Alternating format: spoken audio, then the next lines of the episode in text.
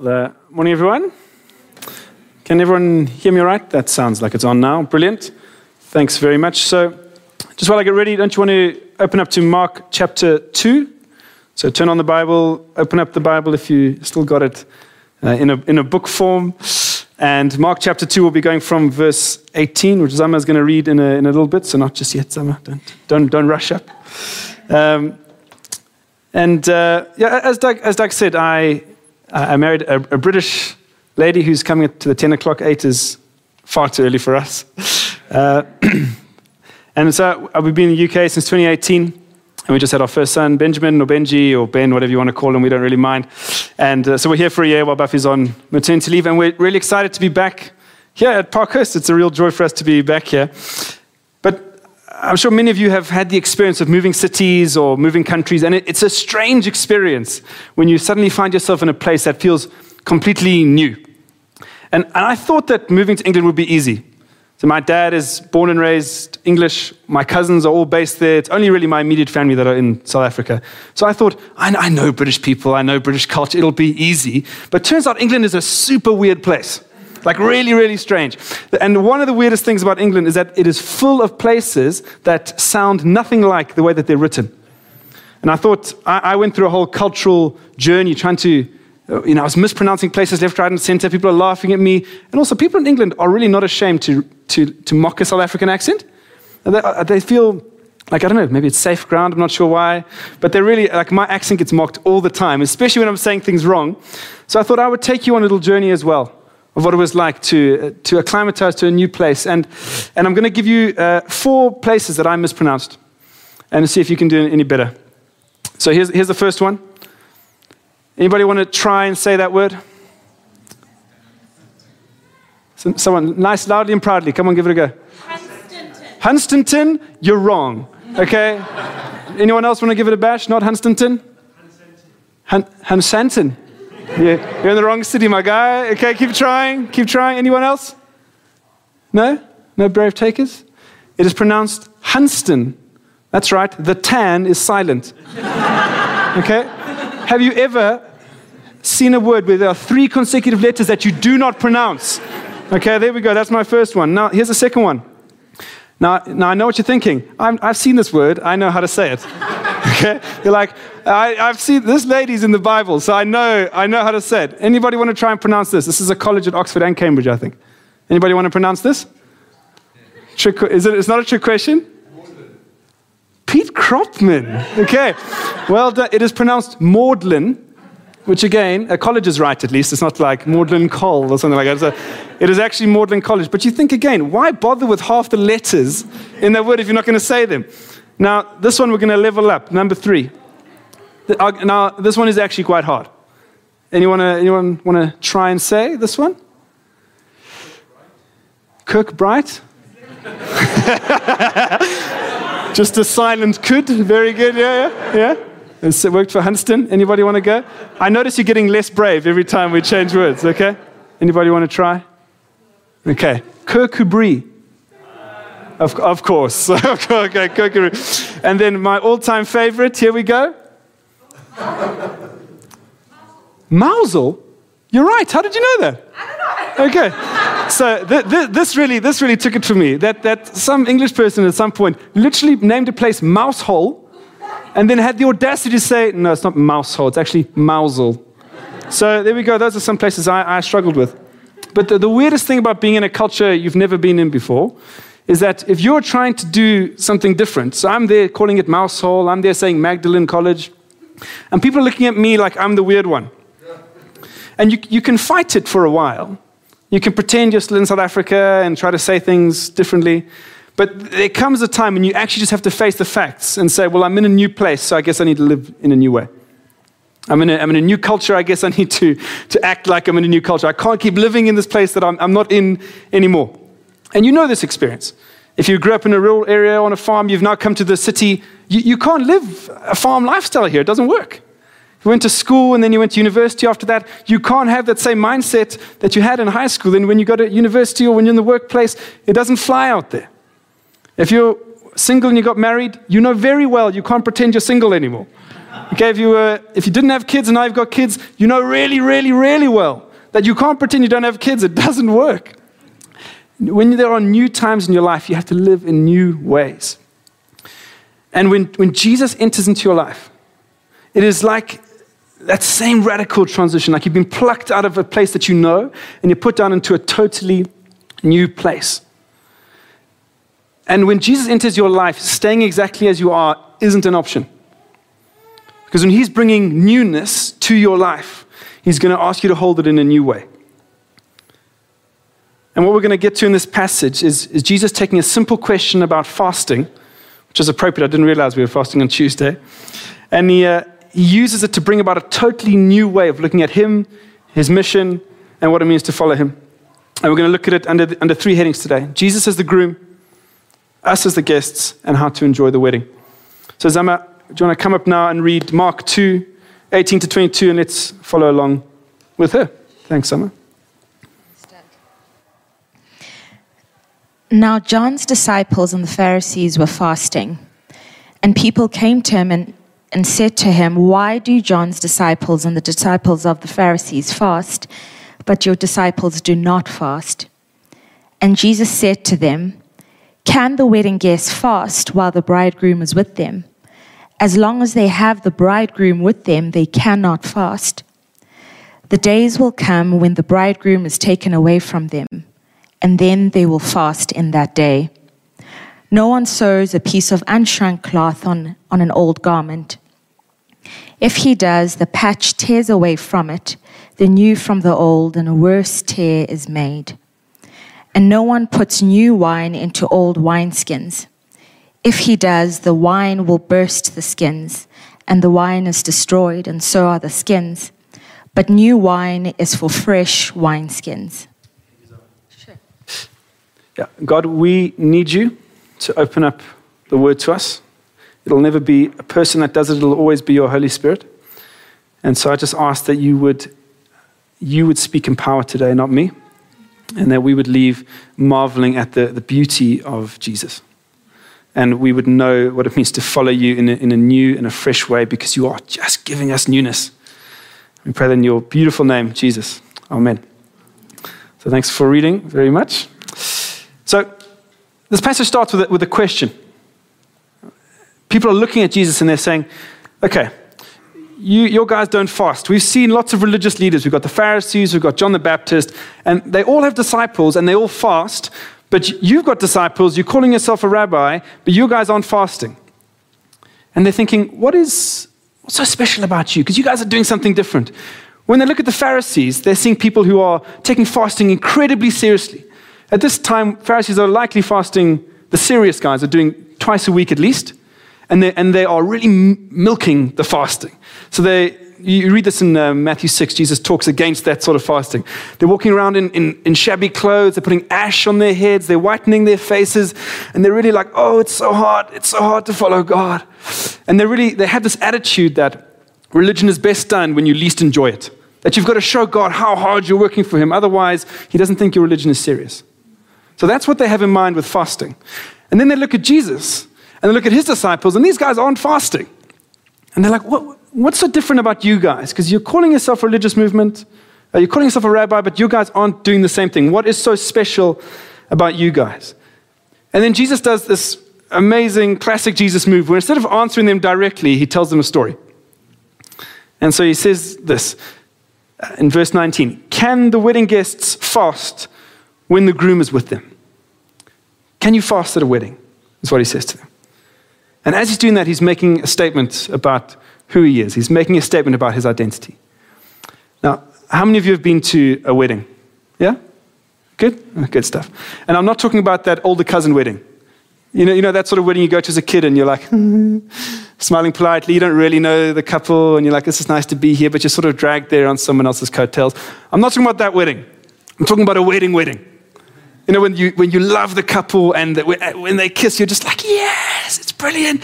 And you can't wait to hit the dance floor, and there's too much food, and the wine is great, and you're just having a good time. Do you know that sort of wedding? If you haven't, I'm so sorry.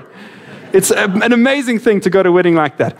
And Jesus uses that image to describe what's happening when he's on earth.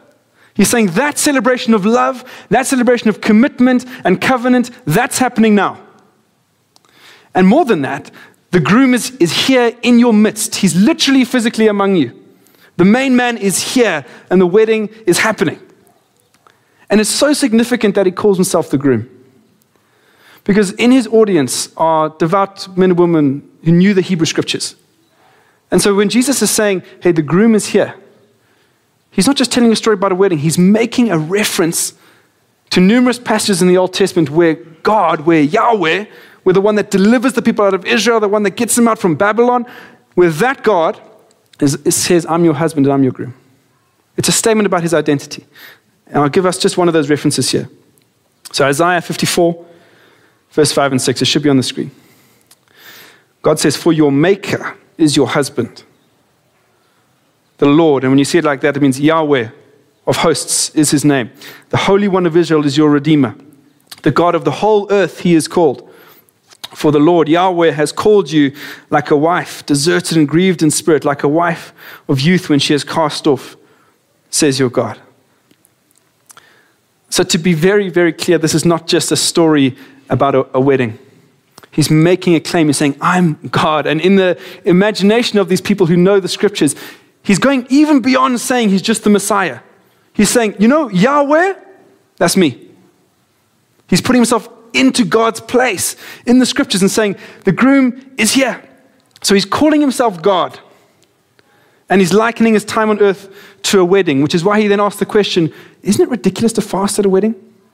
Can you, you've been to weddings. Can you imagine sitting next to someone at a wedding and you're like, oh, would you like? And they're like, oh, no. I'm fine, you know, I'm fine. You're like, oh, go, go, to, go to something else. You're in the wrong place if you're fasting. So Jesus is saying, while I'm here, while the groom is here, while I'm physically present and my kingdom is happening around you like a joyful wedding party, it's totally inappropriate to fast. And if you don't, and if you are fasting, it means you haven't understood who Jesus is at the time. So he's looking at the Pharisees and saying, you're fasting because you don't understand that God's here. That's why the other guys fast, because they're not following God. But if you're following me, you don't fast now. And now some of you are thinking, ah, it's a Tuesday, I don't have to fast. uh, the rest of the passage goes on to say, uh, there will come a time to fast when he's taken from them. And that's a reference to his death. And so we we, we should fast now. It's a, it's a really good practice. Uh, I've heard it described as uh, the f- focused feast of the soul. To, to abstain from, from food, to give yourself to, to God in prayer. It's a really, really good thing. And so it's a unique time in Jesus' ministry when he's saying, hey, you don't fast now. So please fast and pray on Tuesday. Uh, but when the kingdom is, un- is unfolding in the flesh with Jesus there, he's saying, now it's not the time to fast because God is here with you. So that's the first thing he's doing. He's answering their question by explaining a bit about who he is and what he's like. And then the next thing he talks about the guests at the wedding. And again, verse nineteen, he describes the people around him as wedding guests. And I think it's it's really important to bear in mind that he's not yet talking about the disciples. He's not yet talking about the twelve, because he hasn't called the twelve yet. So look, look in chapter three, verse thirteen. That's when he goes up into the mountain, he prays, and he calls the twelve. So he's not talking about the elite group. He's not talking about those Those guys, oh, the hotshots, the twelve, you know, the apostles. He's talking about anyone around him. He's like, all these people who are sort of, who sort of are cottoning on to who I am, mostly clueless. These guys are wedding guests. And if you, if you look at who those people are, it's so encouraging to us. And I, and I need you to hear this today, that you are invited to this wedding. You are invited to this wedding. Every one of you is invited to this wedding. Because look who he's calling wedding guests. If you look at the, the previous chapters we've looked at, there's people with unclean spirits. There's people who are sick. There's people who are isolated because of their shame. There's people who are isolated because of their disease. It's people who are, who are paralyzed. There's people with hope. There's people who are hopeless. There's people with a lot of faith. There's people with limited faith.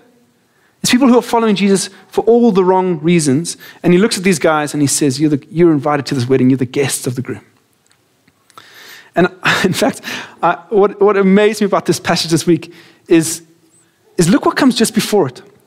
It's, it cannot be a coincidence that, that Mark, under the Holy Spirit's guidance, has put this passage directly under the passage where Jesus is feasting with tax collectors and sinners.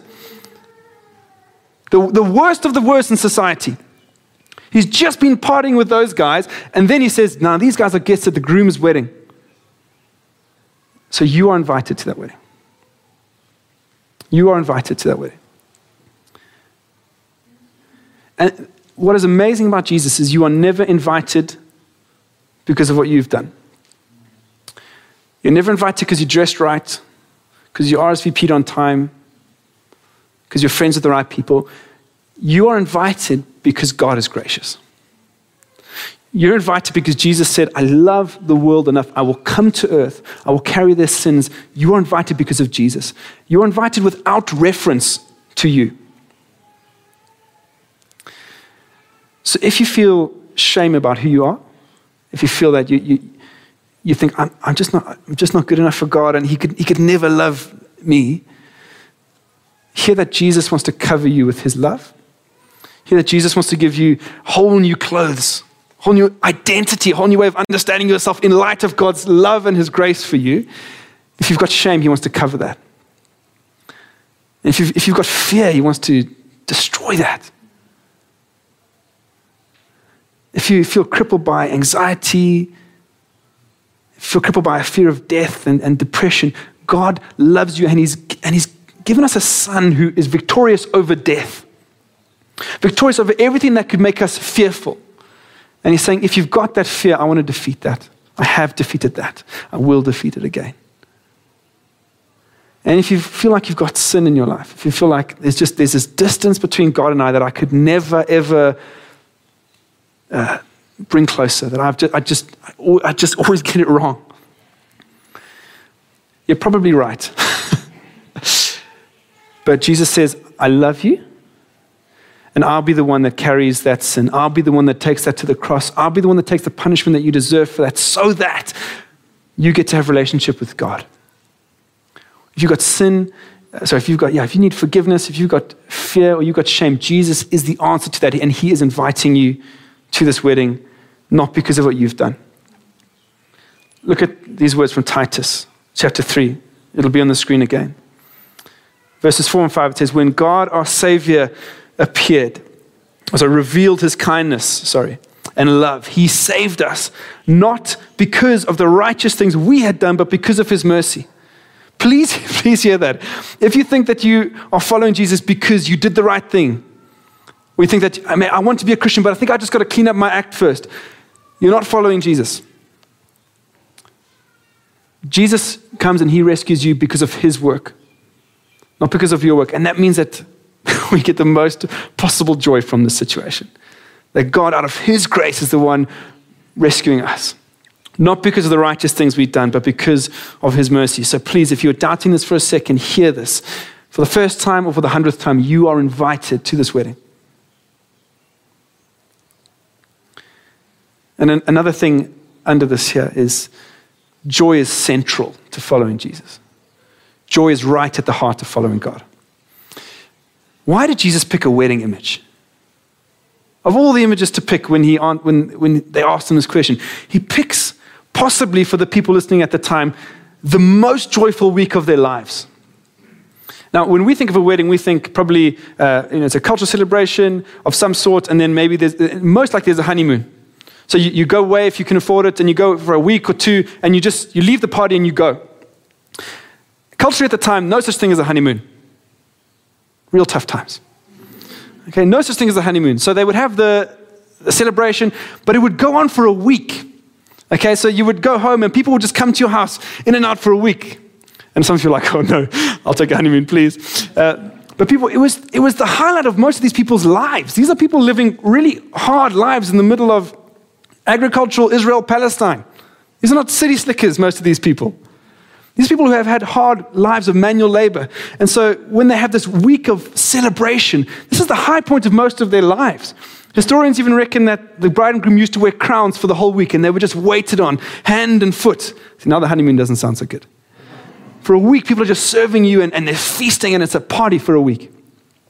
And Jesus says, that, that's what it means to be around me. He picks the most joyous moment of their lives and says, that's what it means to follow Jesus. And so for us, guys, following Jesus should be characterized by wedding joy. And if you're under the impression that uh, that following God robs you of joy, I love you, you are so wrong. If you think that rob, uh, that, that following Jesus means that you, you miss out on, on, on full life and what it is, you just couldn't be further from the truth. Look, look at how Jesus describes following him. Let's put up a verse here from Matthew thirteen. Verse forty-four, he's describing coming into the kingdom. He says, the kingdom of heaven is like treasure hidden in a field, which a man found and covered up. Then in his joy, he goes and sells all that he has, and he buys the field. It's not second place. It's not second prize. When you stumble upon Jesus in his grace, it's like you got rich. Not that you got robbed. He says, it's a joy. And it's that you don't, no one sells all they have begrudgingly. He's like, I've got to get this thing that's in the ground that I stumbled upon. I've got to have it out of joy. That's how we start our faith. Joy in Jesus. And I should have said this a, a little while ago, but there is no greater joy available to you than following Jesus wholeheartedly. And, and every word of that sentence, I need you to hear. There is no greater joy available to you than following Jesus wholeheartedly. And we'll get to the wholehearted bit in a second. But that's how we start. Like treasure in a field, like you got, like you stumbled upon riches. And I think many of us trip up. We, we feel joy when we know Jesus for the first time. And then as we mature in our faith, we start thinking, God, this is tough, eh? Like this whole picking up your cross thing, this, this is legit. Like you read Jesus, you read Jesus' words. When people realize he's the Messiah, he's like, cool, you got it? Okay, now pick up your cross, die to self. That's, that's, that's the vibe, yeah. I'm not saying it's easy, but I am saying it's joyful. Look how he describes in John fifteen what it means to follow him. Jesus has just given this amazing sermon about, uh, about abiding in him, about bearing fruit for him, about praying according to his word, about just digging your life deep and being rooted into Jesus. And he says, listen, I've told you these things, I've spoken these things to you, that your joy, that my joy may be in you, and that your joy may be full. How many of us think of Christian maturity like that? How many of us think, oh, I just got to grin and bear it, just got to act like those Pharisees, got to show God, oh, how hard it is to follow him, and then, you know. Jesus is saying, dude, if you're missing the joy, you've, you've missed the king. You're missing the wedding. Like, which party are you attending if you're not enjoying it? I've spoken you, spoken to you these things, that my joy may be in you, and that your joy may be full. That's what it means to follow Jesus. So again, hear this. There is no greater joy available to you than following Jesus wholeheartedly. And, and I want to be really, really clear here. When I talk about joy, I do not mean irrational, reality-denying, let's pretend pain and suffering and death are fun, delusional happiness. That's something Jesus is not talking about. And I'm not talking about that joy. I'm talking about this. I'm talking about deeper, more soul-satisfying, more pervasive pleasure of God that cannot be stolen from you as long as Jesus is alive and as long as Jesus loves you. It's not pretending reality isn't reality. It's not pretending that, that you aren't anxious. It's not pretending that you don't feel depressed. It's not pretending that sometimes uh, death happens and you mourn for ye- weeks and years. But there is a deeper joy available to you that circumstance can't touch. Amazing quote here by a guy called uh, R. Kent Hughes. He says, there is a perpetual wedding joy with Christ for those who will have it.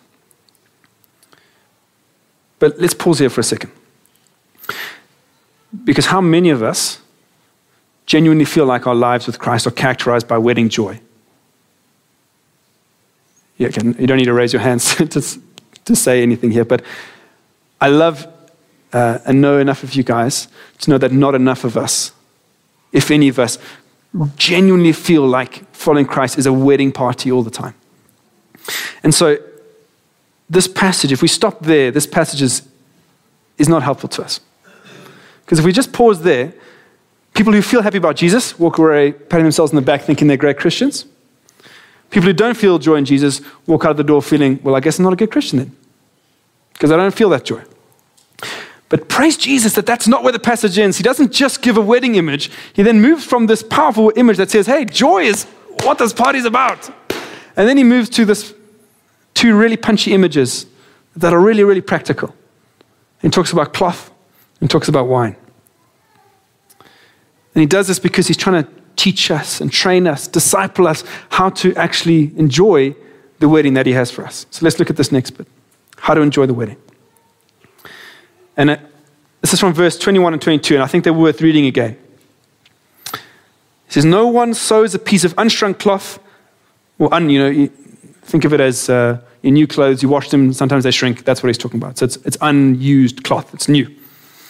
No one takes new cloth and sews it onto an old garment, because if you do, the, the new patch tears away from it, the new from the old, and a worse tear is made. And no one puts new wine into old wineskins. If you, if you do that, the wine will burst the skins. The wine is destroyed, so will the skins. But new wine is for fresh wineskins. What Jesus is saying here, he says that a tearing occurs, a bursting occurs. Those are not happy images, are they? The cloth tearing away, the wineskins bursting. He says, that happens when you try to patch me on. That happens when you try to take all the newness that I'm giving you and you try to pour it into an old container. Nothing about your life changes, but you just want the newness. None of the life change. He's like, it doesn't gonna, it's not going to work, guys. It's going to burst and you're going to feel miserable. Uh, this quote isn't on the screen, but there's a guy, some of you may know him, uh, a guy called Billy Sunday. I stumbled upon this quote, old American evangelist, early twentieth century. And he said, the problem with most people is that they have got just enough religion to make them miserable. That's what Jesus is onto here. You try to patch me on, it's going to tear. You try to take all the newness and, and not change how you walk in your lifestyle, it's going to burst. It's not going to work. And for the guys hearing him at the time, they, they're hearing him challenging the, the Jewish belief system. He's saying, this is something radical and new happening here. I can't just be patched onto Judaism. This is a whole new way of following God. And for us, he's doing the same thing here. He's saying, it doesn't matter what background you come from. Doesn't matter if you come from a Jewish background, a Muslim background, an agnostic background, an atheist background. It doesn't even matter if you were raised in the Christian faith and you think you've ticked all the boxes. If you try to patch him on, it's going to tear. If you try to pour newness into an old way of life, it's going to burst, and you'll end up with just enough of Jesus to make you hate life. That's why I said earlier, there is no greater joy available to you than following Jesus wholeheartedly. Half-heartedly is going to lead to tearing and bursting.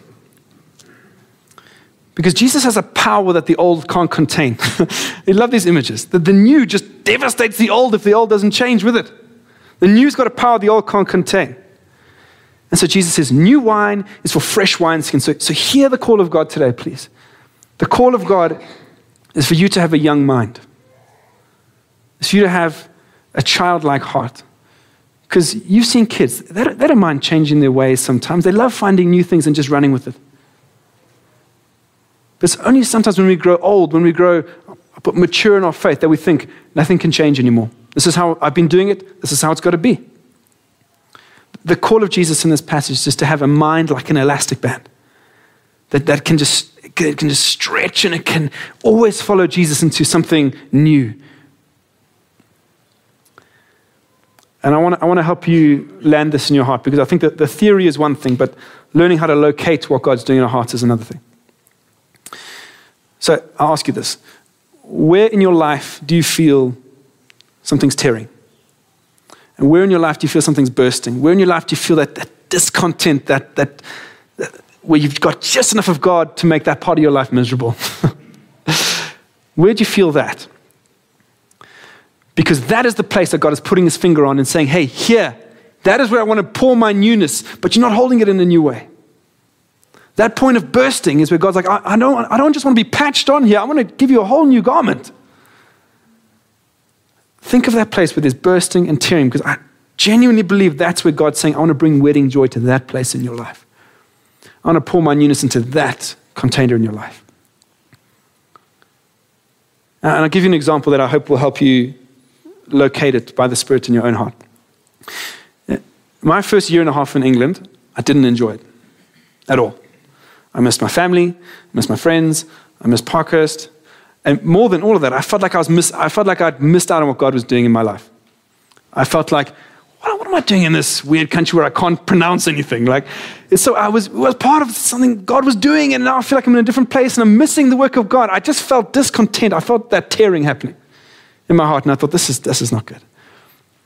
And every time I took that to God, he just hammered me with the same verses. I'll, I'll paraphrase Psalm thirty-seven, verse three and four. Every time I took that discontent, that anger to God, I was just like, I don't, I'm not, this doesn't feel right, God. Something's wrong.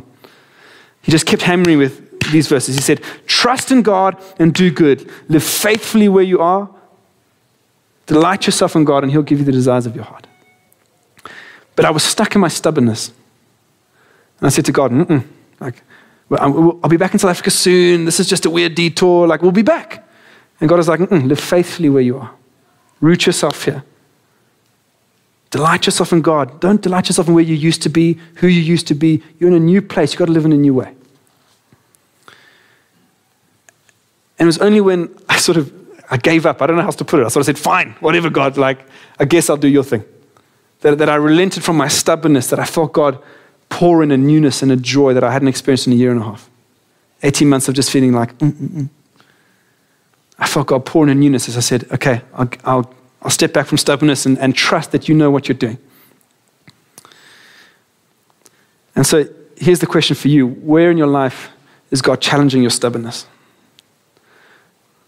Where are you stubbornly sitting with that tearing feeling and thinking, mm-mm, like, God, you better change because I'm not going anywhere? Where are you stuck in your stubbornness? Is it in? Is it maybe how you're approaching your singleness? Is it how you're approaching parenting or marriage or, or work? Is it how you think about your, your bodily image, how you relate to money? Is it about how you relate to church? Is it about how you relate to God? I don't know. I can't, I can't think of every example in your life, but I, but I really feel that God is saying, that point of tearing, that point of bursting, that is God saying, hey, here is where I want to work.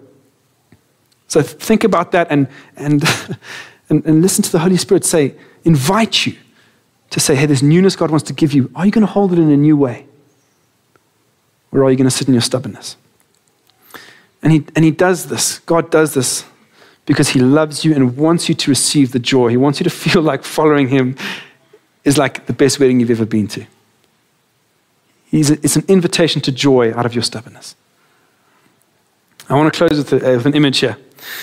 Uh, my grandfather is an amazing man. I love him to bits. He's a godly guy. He's terrible at technology. Terrible. So he's he's in Durban. Uh, and, my, and my mum is here in Joburg, and her siblings are in the U K. So they're trying to video call him. They haven't been able to see him really since COVID. He's in an old age home. So uh, they try to video call him all the time. But he hasn't worked out that a video call, he doesn't work, hasn't worked out that a phone can also be put like this, so that it can be a video. He's just trapped like this.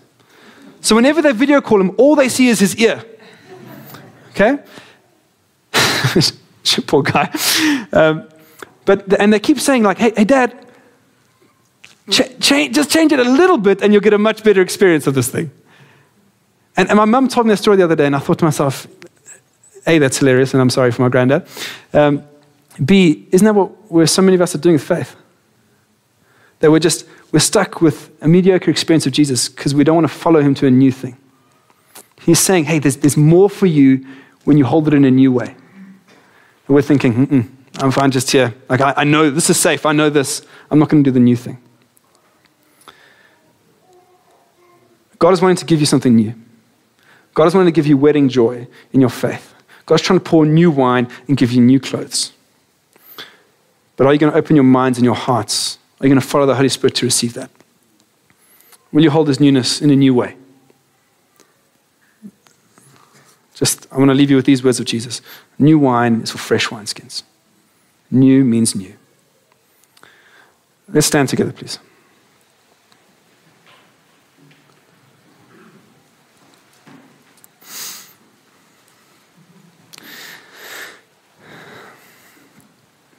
Yeah, and let's let's pray. If you want to just like lift up your hands to God, you just respond as you want to respond here.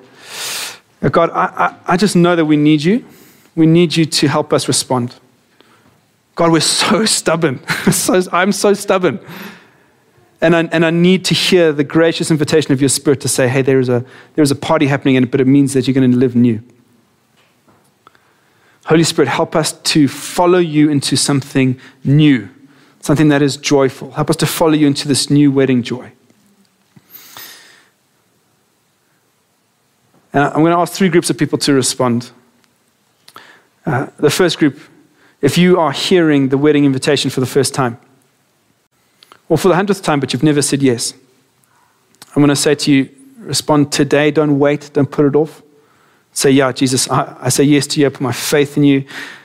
I want to follow you. Second group of people are those who feel like they've they've known the wedding joy before, but they've walked away from the party.